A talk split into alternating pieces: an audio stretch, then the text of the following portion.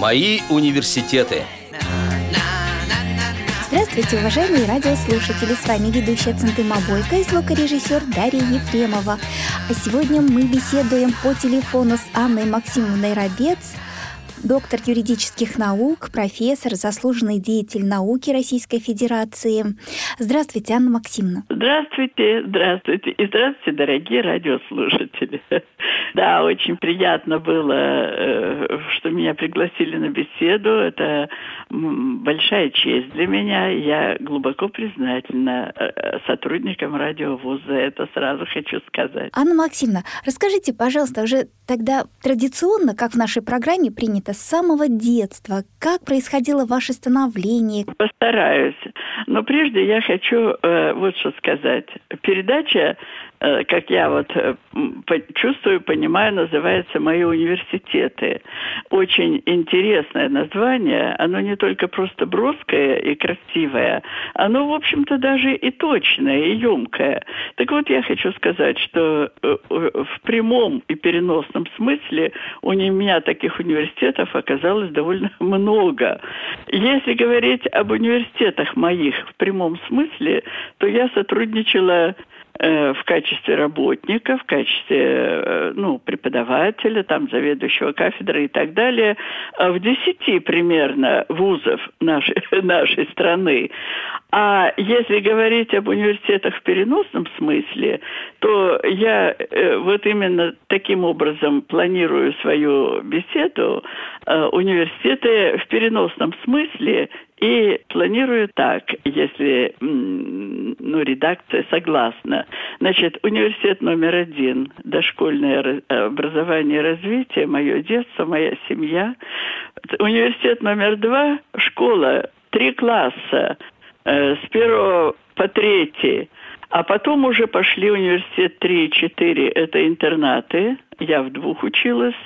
Университет номер пять – это Томский государственный университет, где я получала профессию.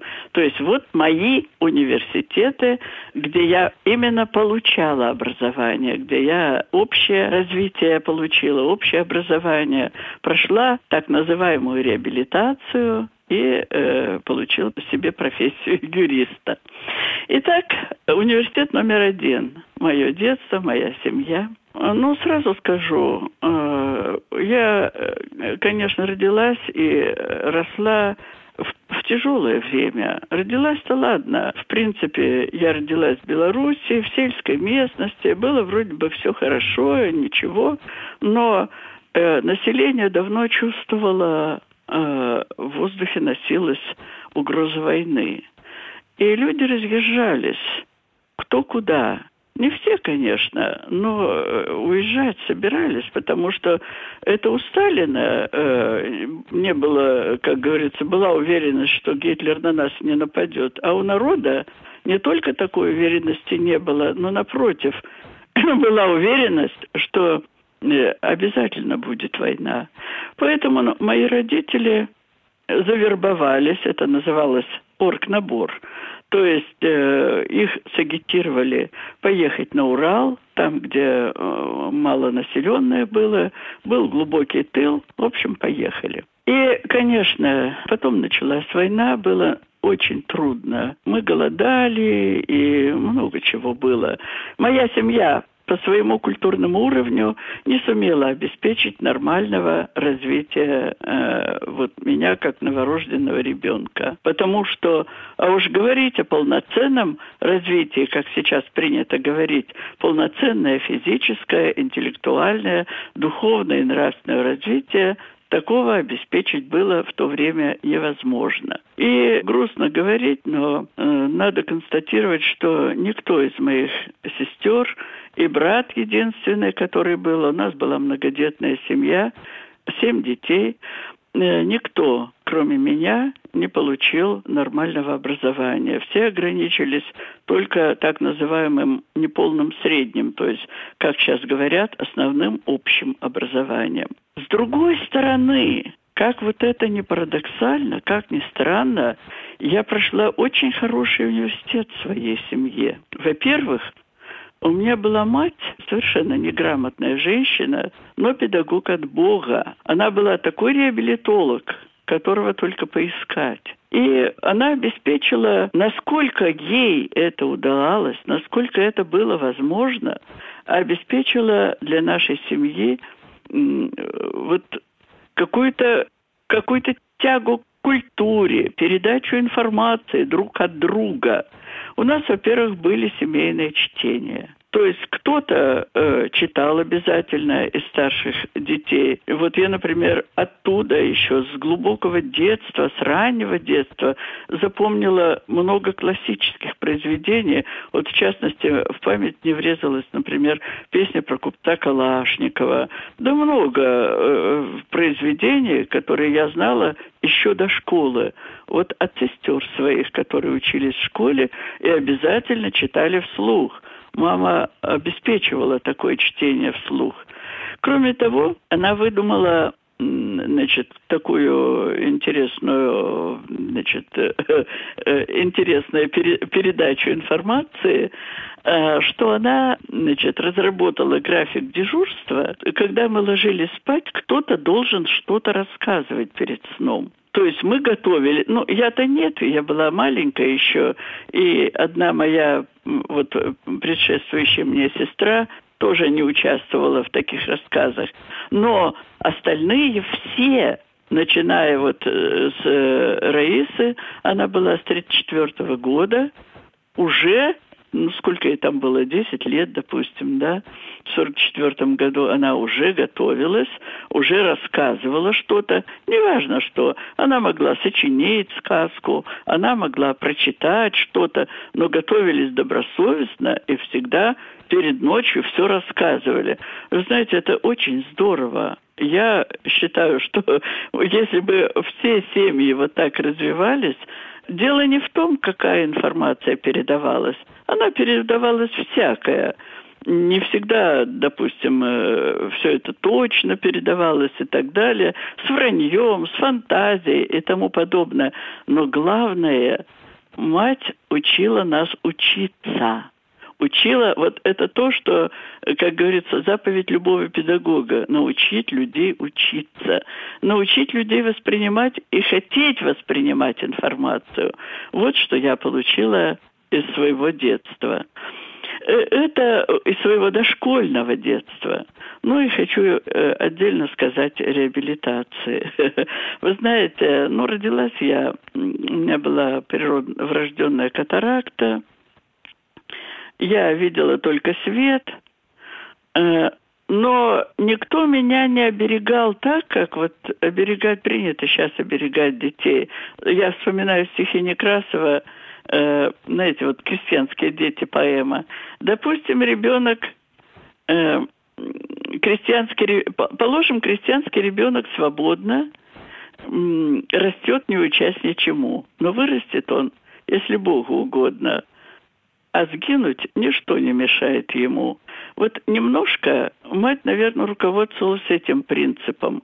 То есть она меня не оберегала до такой степени, ну, она, конечно, понимала, где очень опасно. Там я не была, она просто, э, как говорится, не доводила до такой большой опасности. Но она и не щадила особо меня. Она предупредит, не лезь, обожжешься. И если я дальше лезу, она никогда не перехватывала мои руки, не, не, не убирала. Ну, я не имею в виду грудной там или ранний младенческий возраст, но насколько уже я была самостоятельно двигалась и так далее. И иногда я, ну, что-то такое для себя, какие-то мелкие травмы получала.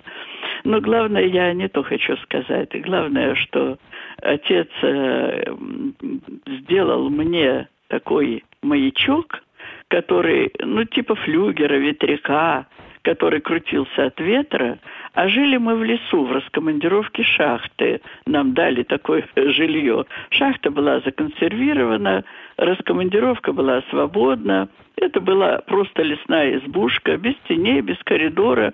Заходишь с крыльца и сразу в комнату попадаешь. Была там русская печь, э, где мы все собирались. Это был наш э, уголок отдыха. Мы там грелись, конечно. И, э, и вот я летом ходила свободно по лесу. А, я слышала вот этот гудение вот этого ветрячка и никуда не боялась ходить. Бывало, что падала в ямы, но, видимо, все-таки в ближайшем э, вот э, а, э, в ближайшем лесе участке леса от дома все же не было так, таких каких-то уж прямо совсем опасных мест, но меня не очень оберегали, что я уколюсь, куда-то попаду, заблужусь немножко. Ну, если уж я долго задерживалась, они, конечно, выходили, там, наверное, искали, но э, главное, они закалили меня, что я ничего особо не боялась. Не боялась ходить, не боялась заблудиться, э, все равно выйдешь. И потом мне сослужило это, в общем-то, очень хорошую службу. Но еще о Первом университете хочу сказать. Моя привязанность к музыке уже тогда сформировалась. У матери был очень красивый голос – такой белый, без вибраций, высокий, чистейший голос. И она пела нам и народные песни, она много знала и романсов. Она служила горничной девочкой у польских панов, и она, или панов. И она научилась, э, э, так сказать, многому, научилась там музыке, слушала, пела со всеми, с гостями из Санкт-Петербурга. Ее даже учиться приглашали, но мать не пустила. Но, в общем, э, голос у нее был прекрасный, и она нам столько много всего пела. Мы э, учились сами петь, и, в общем, вот, вот эта вот любовь к музыке, привязанность к музыке, она мне передала уже с детства. Ну, теперь университет э, номер два. Три класса. Я была дома. То есть, э, значит, ну, то, что мы кочевали от жилья к жилью, я уж не хочу об этом рассказывать. Это было ужасно, конечно, но э, какое-то жилье нам потом приличное все-таки дали. Ну, короче говоря, я ездила, мама меня возила, мама или отец, или старшие сестры, возили меня на саночках, полчаса э, ходьбы было, полчаса ходу от школы. Что за школа это была? Это интересно. Значит, э, мать и старшая моя сестра, одна из старших сестер, работали, ну, работы-то трудно было найти. Э, это поселок городского типа, Э, тут там золот, как золотой прииск был. Э, только золотопромышленность развивалась, а больше-то ничего не было. И они устроились на работу в артель инвалидов имени Чкалова. Вот в этой артели инвалидов были разные цехи для разных э, категорий инвалидов. Для незрячих был пимокатный цех – где они наряду с другими инвалидами могли работать, выполнять какие-то работы, э, которые им были посильны, э, не связанные с машинами, с механизмами и так далее. Э, и был, была корзиночная, где плели корзинки. И вот э, в связи с тем, что я-то э, незрячая, маму это волновало, как дальше-то меня развивать и как ми- меня а, жизнеобеспечение создать соответствующее, она связалась очень тесно связалась с первичной организацией ВОЗ. Вот так я подключена была к этой, к этой системе. И, э, значит, э, собрали детей незрячих со всего вот этого города Плас Челябинской области. Ну, это не город, это поселок городского типа, назывался город. А, собрали детей, нас было человек, наверное, пять. А, и а, учила нас жена председателя первички Анна Степановна Орлова. Она работала секретарем первичной организации. Муж был очень грамотный человек, военный летчик. Его сбило изуродовало там лицо, и, в общем, почти челюсти у него не было.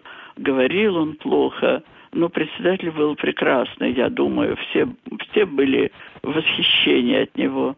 И вот он организовывал нам и культурную жизнь, и сам учился по системе Брайля вот э, поздно ослепших людей. И э, организовал также э, обучение детей. Каким образом? это было неко, нечто вроде инклюзивного образования. Это было, э, значит, мы были прикреплены формально к школе номер шесть. Она находилась рядом вот с первичкой, а учились мы в первичке. Это был как бы наш класс. И э, официально учебный план, все это было согласовано. Э, нас учили по обыкновенному школьному учебному плану не то, что это просто вот ликбез, а настоящая школа была, была ли, э, имела ли педагогическое образование Анна Степановна Орлова, я не знаю. Но учила она нас э, хорошо и в, по обычной школьной программе. Учебники у нас были по Брайлю, родная речь, э, письмо, значит, букварь, там, ну, все это, в общем, было, все, что издано по Брайлю, задачник, там все это было. И учились мы по Брайлю. А э, участвовали мы в мероприятиях школы. Вот нас принимали в октябрята, в пионеры. Ходили мы на отрядные, на дружинные сборы уже в шестую школу. То есть мы якобы там числились, как бы тифлокласс, что ли, был. Но мы были учениками школы номер шесть. И табель у нас был такой, подписанный директором школы номер шесть. В общем, все как обычно. Вот такие тифлоклассы есть и сейчас, между прочим. У меня работает э, подруга в Ростове, Людмила Николаевна Смирнова, она известная в системе нашей. Э, вот, так она работала в таком тифлоклассе, в обыкновенной массовой общеобразовательной школе. Было выделено помещение. Вот это примерно так же было и у нас. Да, это как раз самый настоящий э, прототип современного инклюзивного класса, получается, да. да. Мы продолжим беседу после небольшой паузы. Вы слушаете Радио ВОЗ. Напомню радиослушателям, что сегодня мы беседуем с Анной Максимной Рабец, доктором юридических наук, профессором, заслуженным деятелем науки Российской Федерации. Анна Максимовна, а как же потом, после этой школы, вы попали в другую? Да, я вот это как раз я перехожу к моему третьему университету. Значит, э, когда мне было 10 лет, Э, ну, сразу скажу, что это как раз интересный момент в смысле получения образования вот детей-инвалидов. Дело в том, что раз уж так удалось организовать такое инклюзивное образование, не ребенка, не выдергивая маленького ребенка из семьи, это оказалось очень хорошо, потому что меня всему уже научили, Э, научили более или менее, научили самообслуживанию, все такое. И э, тогда председатель первички начал говорить маме, что вот ребенок подрастает, ее надо переводить в школу-интернат. Э, как раз, э, значит, он связался с э, глазным институтом в городе Челябинске и решили, что я, что мне надо сделать операцию, снять катаракту, может зрение восстановить. И летом я лежала в больнице в Челябинске, сделали мне три операции, все исключительно неудачные. Ну, хорошо, что хоть э, светоощущение у меня осталось. А так э, все настолько испортили, что потом никакой коррекции это не поддавалось. И, э, ну, все было стянуто куда-то. Ну, в общем, э, врачебная ошибка была. И катаракту эту не сняли, и бельма образовались, и все такое. И поэтому Значит, а после этого сразу меня отвезла вот Анна Степановна Орлова, э, приехала за мной и отвезла меня сама вот в эту Троицкую школу, город Троицк Челябинской области. Это была не полносредняя школа, так называемая семилетка, восемь классов мы э, там прошли. Вот это была школа-интернат, и вот об этом я, конечно, тоже хотела бы э, какое-то время посвятить, рассказать. Дело в том, что, что меня в этой школе... Конечно, в школе-интернате были всякие моменты. А прежде всего, в основном были переростки. Это и понятно. А, извлекали детей из городов и веси. Родители не то, что мои. А, они берегли своих детей, опекали очень сильно. И да, опекались, что Э, в четвертом классе учились дети 16-17 лет. Ну, всякое было. И были, конечно, различные злоупотребления, было много случайных учителей. И наша Анна Степановна Орлова, была ли она учительница или нет, я не знаю, она была среди них прямо конфетка, потому что там были такие учителя, у одной было три диплома и большой 25-летний якобы учительский стаж. Это она все приобрела за сливочное масло, там, за продукты питания во время войны, потому что она работала в детском доме детей фронтовиков погибших, там хорошо обеспечивали. Ну, в общем, вот такая была учительница. Можно представить себе, что именно она нам там преподавала. И э, были такие учителя случайные.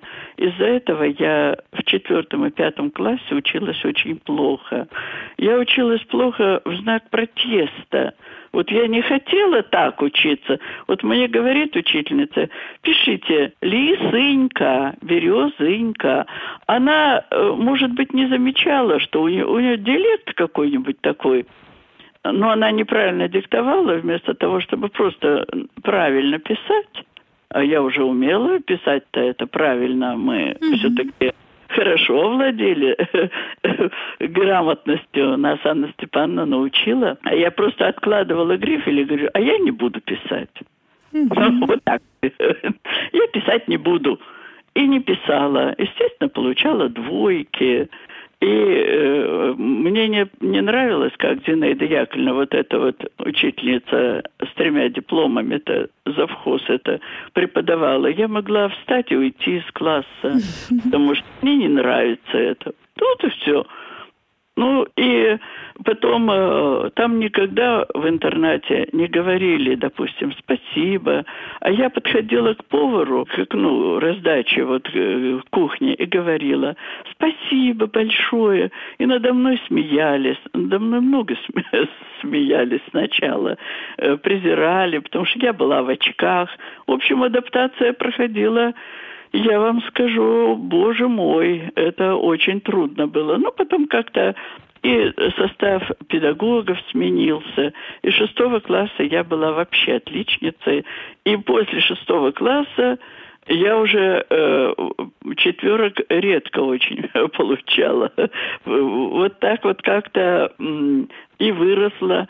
А до шестого класса меня хотели устроить в школу для умственно отсталых, потому что я получала одни двойки, никому не подчинялась, но была там учительница, которая совсем не имела ко мне никакого отношения. Она преподавала в другом младшем классе, но она была депутат Верховного Совета, орденоноска, по-моему, у нее был орден Ленина, и она сказала, если вы этого ребенка э, устроите в школу-интернат для, ну, для умственно отсталых, то я вас устрою в лагерь.